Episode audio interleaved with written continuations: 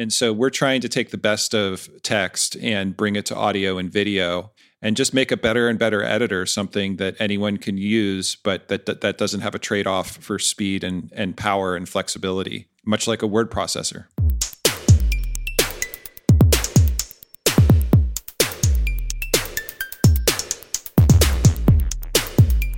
Couchbase is the SQL-friendly NoSQL JSON document database. The Couchbase Java SDK recently added great new features for Java developers like you.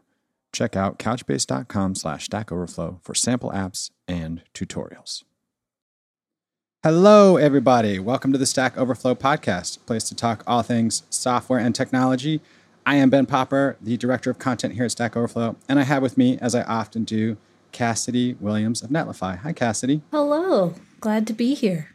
For the folks who don't know, tell them who you are and what you do. I am currently Director of Developer Experience at Netlify, and I like to make memes on the internet. We have a great guest today, and we're going to talk about a product that both you and I have quite a lot of love for. Andrew Mason, the CEO of Descript, is going to be joining us. He has a, a, varied career, done a bunch of different companies, some of which you probably heard of. So we want to welcome to the show and chat about, yeah, some of the very cool technology that's behind Descript. Andrew, welcome to the Stack Overflow podcast.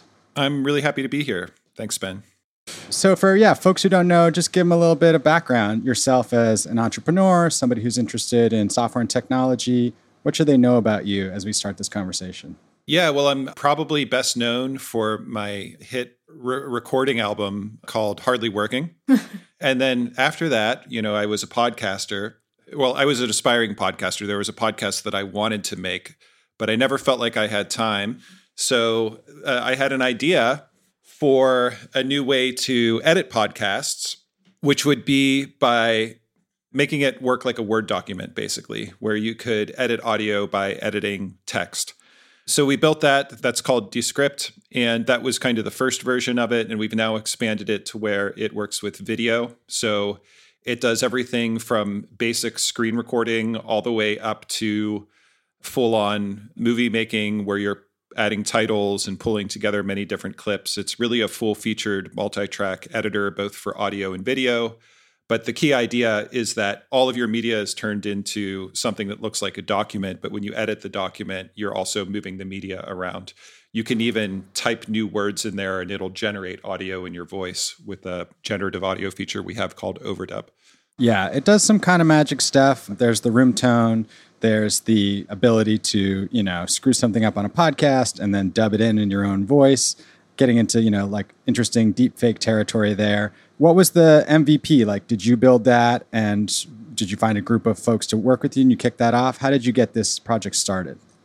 Well, as these sort of things often go, it started out as something else. I was building a startup called Detour, which was uh, basically an audio tour app, and half the company was made up of engineers that were building the app, and half the company was made up of ex public radio producers. And so we built it as a tool for making those audio tours, which were glorified podcasts. And it was through that and seeing how hard it was to use the tools that exist today for making a podcast that are all really designed for making music first and foremost that we thought, gosh, it would be a lot easier to do this stuff if it just worked like a word processor. And isn't transcription really good now? Couldn't we build something like that? So the MVP was really just single track audio editing. It didn't have recording or multi track or effects or anything like that. But that was enough to validate the idea. Cassidy, I know you mentioned you've been playing around with this. What have you been utilizing it for? And as you were using it, you know, from from your perspective, were you thinking like, was it clear to you how the technology worked, or would you have to like peer under the hood a little bit here? You know, audio stuff blows my mind, and so I, I, uh, I'm sure that there's a lot of very interesting code happening behind the scenes that I just don't fully understand. But what I thought was really, really cool about it was being able to remove filler words, and that was the big selling point for me where I could get rid of all of the like uhs and ums and so's. Mm-hmm. I say I'm, I'm, doing them right now. These are like I do the filler words that like encourage the other person to keep going. mm, mm-hmm, mm, mm, yeah. yeah. Being being able to just say remove filler words and getting rid of them shocked me. And, and that just kind of immediately sold me on it. And I had first seen it because a friend of mine runs a podcast and he was just like, Oh, yeah, I'm trying out this newer tool. And when right. he gave me a demo of it, it just blew my mind. And yeah, well, once I realized that overdub was a thing, that just kind of I'm amazed with the product in general. So yeah, Andrew, tell us a little bit like what is the tech stack here? I had the uh, chance to talk with some folks recently from Rev.com, so I know they're somehow involved. They mentioned Descript, but yeah, like what's um, what's under the hood to the degree that you can describe it without giving away the secret sauce. Well, the app is all built using web technology, but when you're working with audio and video, there's still some stuff that is difficult to do well if you're working purely in a browser. So Descript runs primarily in an Electron app. Parts of the experience can run directly in the browser, like basic playback and collaboration, commenting. But to use the editor, you need to be in our Electron app. And yeah, we outsource the actual transcription, but most of the other stuff, the AI stuff that we have to for overdub to generate audio is all in-house. And so I guess you mentioned right working with audio can be challenging. When it comes to video, how, like how do you make it cross-platform? Like in some ways those two things don't seem like they would be easy to combine. You know what I mean? Like removing filler words or doing overdubs. I, I haven't really played around with the video side of it because I've just been using it for audio, but can I overdub in video? Can you like replay? Can you can you drop in some frames there? Like if I do the my smile isn't quite right. Like are you applying the same practices to both, or are they a little bit different? Yeah, they're they're similar. So you can just remove all the filler words and it'll put jump cuts in there. A lot of the types of videos that people are making with Descript are screen recordings, for example, where the person might not be on screen or they might just be in a little a little preview webcam view in in the corner of the screen. So it's fairly unnoticeable, but even where it is noticeable, it's just jump cuts are we found with customers just more an acceptable style these days if that's what you're going for. And then with overdub, that works as well. And one of the most common uses for overdub is not necessarily to have an audio book or a full voiceover read in your voice, although it works great for that if you want to do like a video voiceover or something.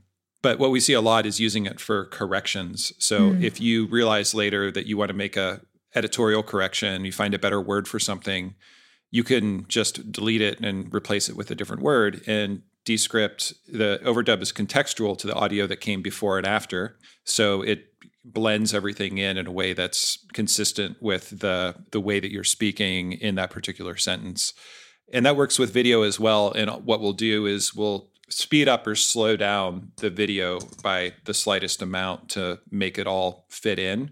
And again, when you're doing screen recordings or something like that, it tends to be a pretty seamless workflow. So for this episode, what I was thinking I was I would do is like take some of the words you say and just replace like a Mad Libs, just like replace them with nonsense words, and then like see to what degree Descript can make it sort of like sound, you know, completely seamless. So some of what you're saying now is going to make sense to the audience. Some is going to make no sense at all, but it'll all sound like we recorded it live. That's the idea. That's the goal, right?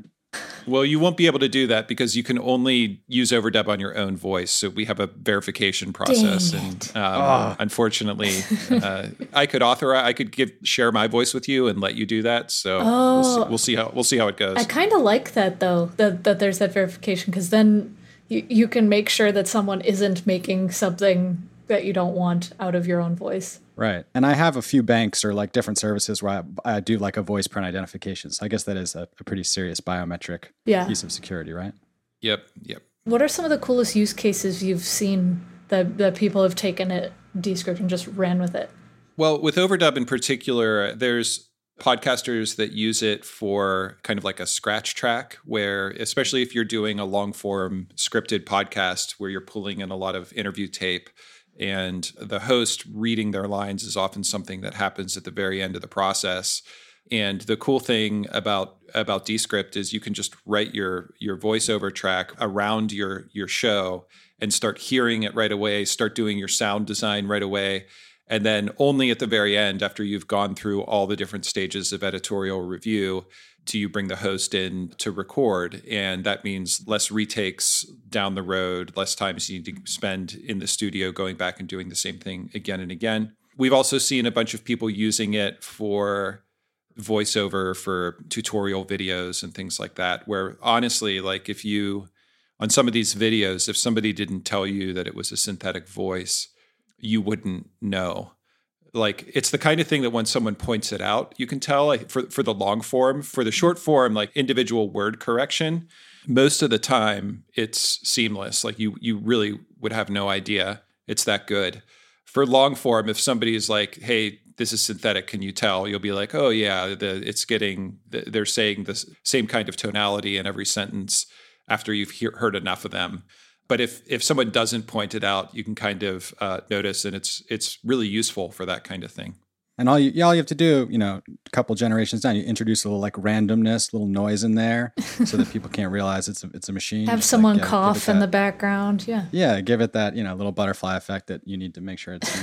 Mm-hmm. That's very cool. Yeah, I mean, I think a lot about right, like how we do filming for big movies now. A lot of times you'll be acting a scene, nobody's on the other side, or during the pandemic, like lots of people, you know, did stuff from home where they just like sent in their face. You know, like they'd be like, "We're going to do this commercial this big athlete," and they just record their face and do the whole thing with their body. So it's part of that whole wave of kind of amazing technologies that, yeah, lets you ghost in kind of a, a version of somebody and then they can do it later. I like that.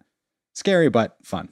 For content creation, just being able to scale yourself, that's so great because I can't tell you how many times I've wanted to make some kind of online course. And I'm just like, okay, but I have to set aside like an hour just for recording, probably more. It's hours optimistic. And then I've got to edit all the videos. I've got to make sure words line up with everything. And so being able to have a tool like this where I can remove the filler words and overdub certain parts that I flub and probably write a script and add in my own human voice here and there. It's that would speed up my processes so much.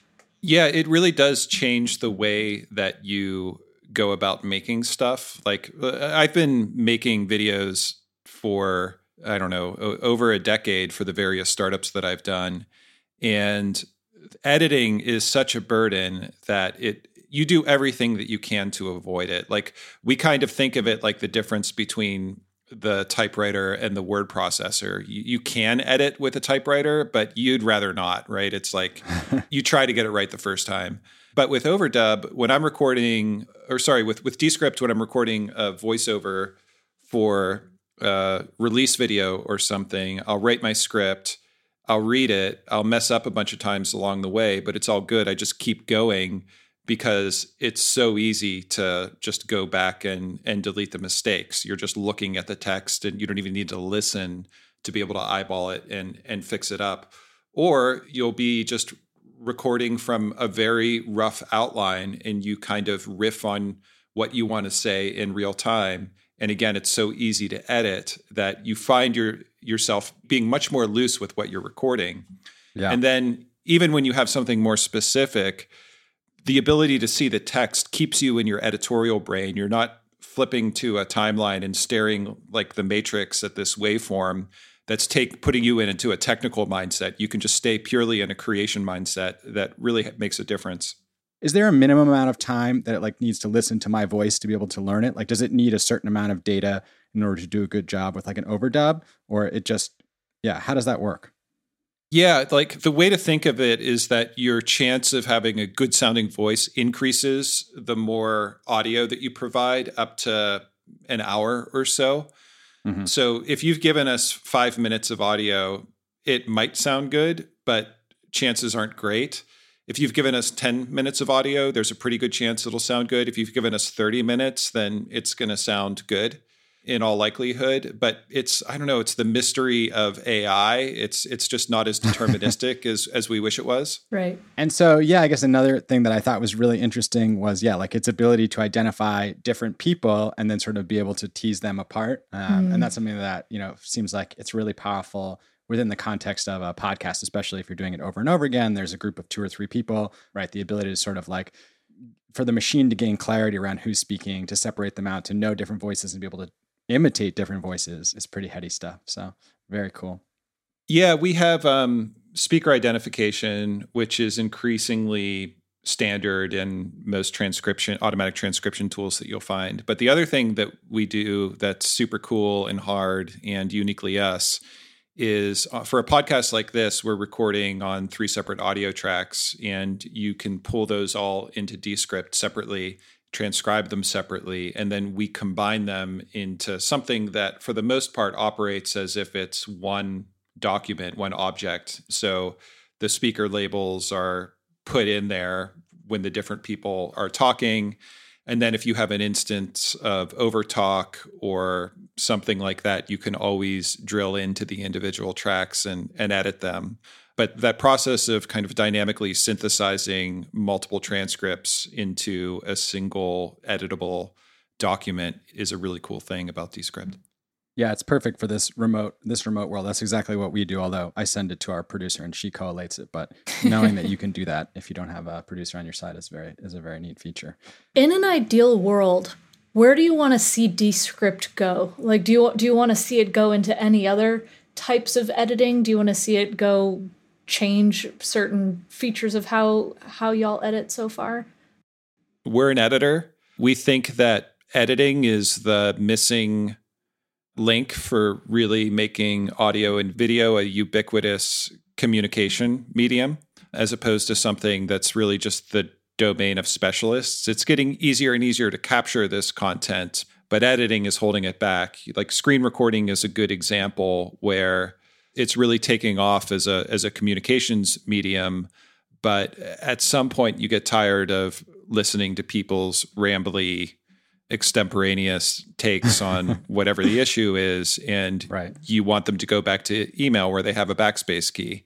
And so we're trying to take the best of text and bring it to audio and video and just make a better and better editor something that anyone can use but that that, that doesn't have a trade-off for speed and and power and flexibility much like a word processor yeah, Cassidy and I were talking about this the other day, just like the Gmail auto suggest and to what degree we're comfortable with like, like letting that write our emails for us. So I like the idea. You know, you're doing a screencast, it notices you're starting to get boring, you're off on a, rant, a tangent. It's just like that tangent's not going to. I'm going to cut you off, fam. Yeah, I'm cutting. Descript notes and you're, when you're interesting and when you're not, and it helps you just stay interesting mo- most of the time. yeah, I mean, even like the the bar is lower for that for for where we need to take video to and audio, which is like we mostly just want to get the technical stuff out of the way for users so that they have some agency in their craft.